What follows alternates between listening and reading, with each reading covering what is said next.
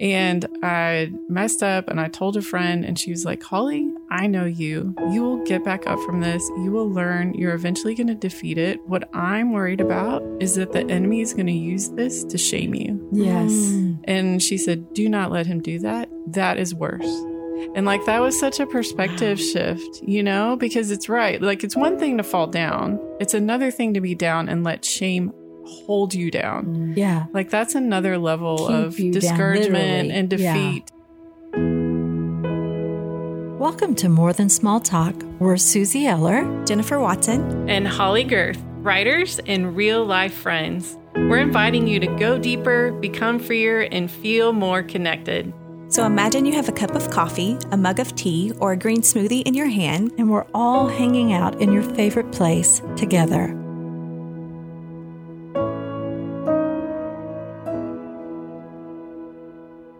More than small talk friends. This week we are doing an episode called Upsy Daisy.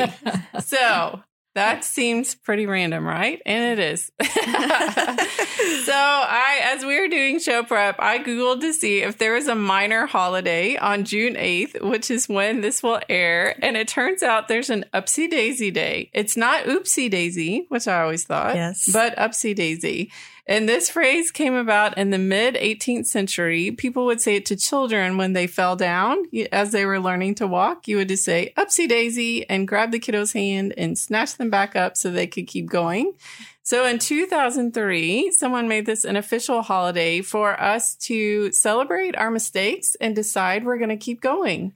And mm-hmm. I loved that concept. I brought it to Jennifer and Suzie, and they did too. So happy Upsy Daisy Day. This Yes. is a day to say, yep, we all fall down and we all have the opportunity to get mm-hmm. back up. All right. So let's jump to a confession question.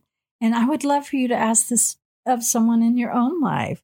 When have you had an upsy daisy in your life? Okay, I have them all the time, but I'm thinking about one where we were at Neighbors Mill. So it's Holly, Suzie, and I. Um, I we're in remember this um, this round circle booth, and everything's white and pretty and very Joanna Gaines in this place. and I was going through something, and everybody was like, "How are you doing?" And I was like, "Life is messy." But I am not a mess. And just as I said that, I knocked over this huge thing of hot tea Yes. and it went all over the table. And I was like, strike that. I'm a total mess, you know? But it was what a funny moment for me when I was like, you know what? I'm okay. Things are messy. And then I was like, and then I made this huge mess. I'm in the middle of this booth and everybody's like having to clean up after me. It was quite the, quite the deal. yeah. I- it, it was like it was like it was a jug. It was. Yeah. It kept going. Yeah, and it just, going it and going. kept And I had just sweetened it. It was the perfect mixture of like sweetness and the whole thing all gone. Yeah, it was a mess. Yeah. Yeah. Yeah. So I did something this week is I went back to some old messages and I began to kind of read some of those old me- they were so bad. They were so bad. like messages you spoke. messages I wrote and spoke. And this Ah. is like 10, 15 years ago. And I'm reading through, and there were some good ones in there, but there were so many awful. And I'm reading through, and I thought, I stood before people and I spoke this. And, and somehow God used that because I remember them. But it's interesting to me that I remember starting as a speaker and trying to learn everything that I could and sitting with other women and talking about it and fighting God like a tiger. Like, mm-hmm. this is not for me, this is for someone else. And yet these doors kept opening, like not just in my area, but like I was traveling around the world mm-hmm. speaking.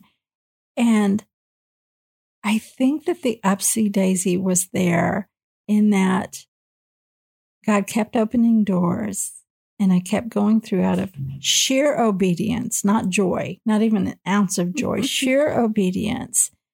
And somehow God used that and continued to teach me to where there came a point where it was no longer just obedience, joy led obedience followed. So Yeah. But I deleted a lot of messages. Yeah, week. yeah. I had a similar experience recently because I'm curating for a devotional. So I went all the way back to the beginning of my blog and I Uh-huh. had this same, I was like, oh, it's like looking at, you know, pictures of yourself from high school with the bad bangs where you're like, what was I thinking? Yes. But I also watched myself write my way into being a better writer. Yes, You know, same. like five years later, I was like, okay, now we're getting somewhere. Like, but it was interesting to watch, Mhm. like the process, you know? So I think it's common to say, That's interesting that we have. this. Yeah. Maybe I'm getting somewhere. Yeah. So I've started doing CrossFit, which I never in a million years thought I would do. And my friend owns the gym. She talked me into it. My husband's very athletic and coordinated and things. So he go we go together. But the other day we were doing stationary bike. That's like the lowest key thing you can do. It's safe. Like somehow I managed to get off, tangle my foot into the pedal, slash my shin open with a stationary bike. I told my husband, and he was like, You wrecked a stationary bike? I was like, Yes, yes, I did. This is not easy. And I'm always the worst at everything we do in every class. And I often think, What am I doing here? But at the same time, I get back up and get back on the bike, or I pick up the thing again, or I hang from the bar for one millisecond longer, or whatever the thing is. And over time, I'm like, okay, I think I'm making a little bit of progress Mhm. here. But yeah, it's just been a very humbling but interesting experience. And I feel like I do that a lot in life. You Mhm. know, like I'm the one who is getting in my own way a lot of the time, Yeah. like wrecking my own stationary bike of my life. no one is doing it to me. Yeah. But at the same time, I think that's just part of progress, right? Like that it just is. Like whenever we're trying something new, Mhm. we're awkward and it's messy and we end up injured in some way. And, you know, you just say, well, this is worth it. I guess I'll try again. Yeah. Yeah. You know, on the way here today to the studio, I'm speaking um, tomorrow, and I was going over the message that God had placed on my heart.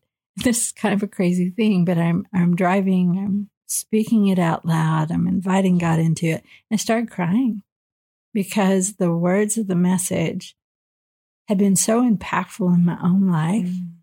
that I just couldn't help but think about how good God was Mm. and not about the speaking part, just the goodness of God and being able to share that with others.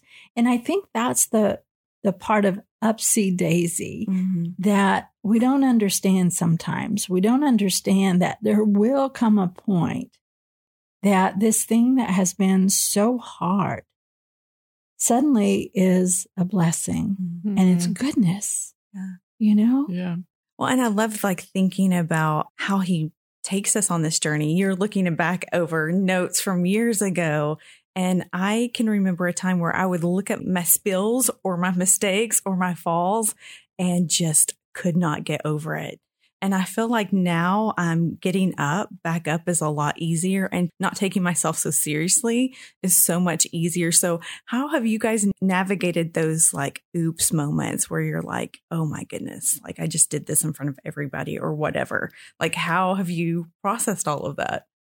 Yeah. Well, I think the opposite of upsy daisy would be downsy daisy, right? Like, yeah. I've definitely been downsy daisy, you know, before, but I think it helps me to think about a kid falling down Yeah. because you wouldn't say to them, Oh, you're so uncoordinated. Why can't you get this walking thing down? Like, look around Yeah. you. Everyone else is walking all the time, jumping, leaping. Like, you, sh- you know, and yet we can talk to Mhm. ourselves like that. Mhm. Like, what are you doing? Why don't you have this figured out by now? Everyone else is seems to be doing fine with their lives, and so I think first being aware of that, you know, negative voice, which we've talked about many times on here, Mhm. and then intentionally saying, no, like I'm going to give myself the hand up the way I would a little kid who's Mhm. trying their best and just hasn't mastered whatever it is yet.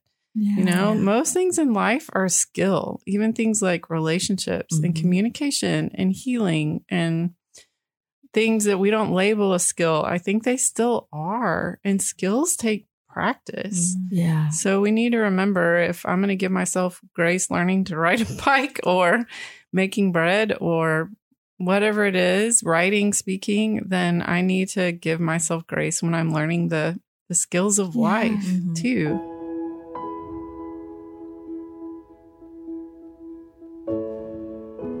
Want to pause for a moment and I hope you're enjoying our conversation. I feel like what I'm about to do right now makes me feel very vulnerable, which is talk about a book I wrote called You're Made for a God Sized Dream. For me, dreaming is one of the most vulnerable things that we can do. So if you are in a season where God is asking you to take brave, hard steps, I would like to raise my hand and say, I would love to take those with you. And the way I can do that is through my book, You're Made for a God Sized Dream. You can find out more about it through my site, hollygerth.com. I hope that you will check it out and let's get back to our awkward conversation.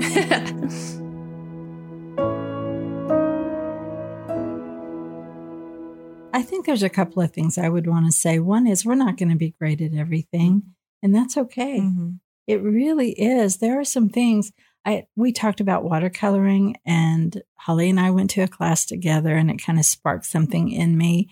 And the other day I was um I, I've started doing it two or three times a week, just practicing and, and learning. And one of my grandkids came by and said, Oh, gosh, wow, that's really good. And I immediately started to say, yeah, but I'm still learning this and this. I don't, I don't, I, and I stopped myself because it, it's, I've got a long way to go and maybe I won't ever be great at it. I have a lot of fun doing it Mhm. and that's okay.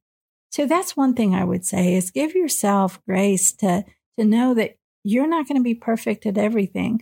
And the second thing is is I know of people who say I'm not good at that, so I'm never going to do it at all. Mm. Like I'm not going to touch it. And I would say that putting our toe in to see what we're good at or maybe what we like, maybe we're not good at it at all, but we just really enjoy it Mhm. is part of the process is giving ourselves permission to say i'm going to try this and maybe i'll hate it if so keep going maybe that's the downsy daisy we stay down in that area because it's just not something that we love but if there's an interest or a spark to say i'm going to give myself lots of room for there to be mess and Mhm. awkwardness and learning in this Um, yeah.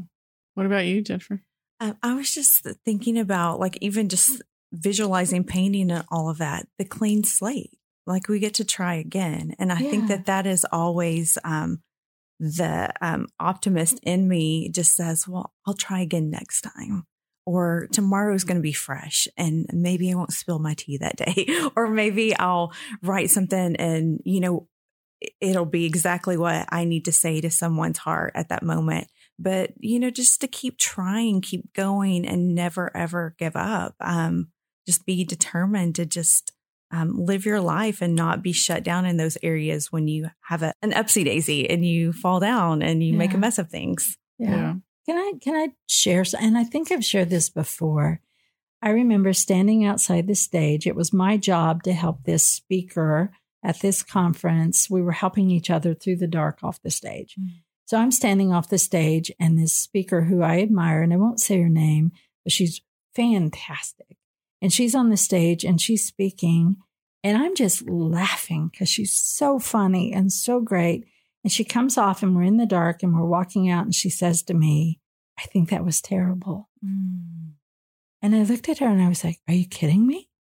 Like, that was so great. That was so great. And she was like, You think so? I said, mm. No, that was amazing. Like, I haven't laughed that hard in a long time. That was beautiful. She said, Well, there was a part where I just completely missed a chunk of it. And I said, Nobody knew that. So I think that's part of it too, is that we don't realize sometime. I go back to some of those early messages that I'm talking about. I'm looking at them with a critical eye 15 years later, saying, uh, you know, but what if somebody walked away that day and God and the Holy Spirit use that in a powerful way? And I'm looking on that and thinking, oh, well, I should never do that. Or maybe that was terrible. maybe it was amazing Mm. and you're just being too critical. Yes. Yeah. That. And we're talking about doing this for ourselves, but how do we do this for each other? Like, what if it's someone else in our life who has fallen down and they need a hand up? Yeah. You know? Or you just put your hand in, and you pull them up. I mean, Yeah. that's the thing is being aware that this is something we all grapple with. To, like I said, this speaker Yeah. was top of the top speakers. And watching her come off, it really helped me a lot because I thought, okay, this is part of it. This Yeah. critical voice that sometimes we bring in. And me being able to say to her, no, that was amazing. But sometimes to just see a woman, if you see the struggle, to be able to speak into that and say, here's something that you just did or something about you, that's pretty amazing. Do you know that? Yeah. And chances are she might not know that. yeah. You've actually done that for me. I don't know if it was right at the beginning when we started podcasting, and I had one of those just off mornings. And I was really beating myself up as I was leaving. And Holly grabbed me and she said, I want you to talk to yourself like you would me on your way home.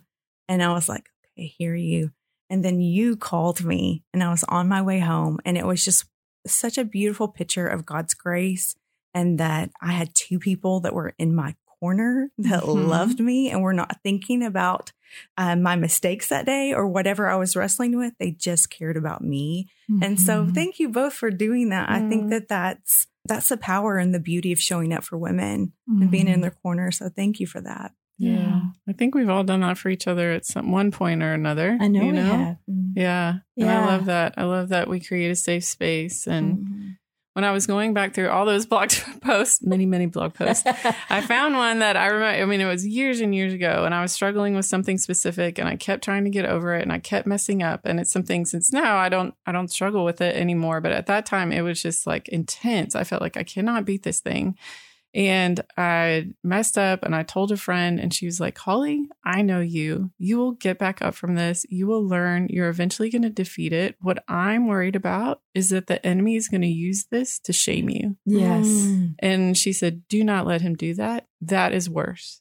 And like that was such a perspective Wow. shift, you know, because it's right. Like it's one thing to fall down, it's another thing to be down and let shame hold you down. Mm. Yeah. Like that's another level Keep of you down, discouragement literally. and Yeah. defeat and, you know, toxicity. And so that was such like an aha moment for me. Like, yes, get up, try again, keep working on this area that you are figuring out.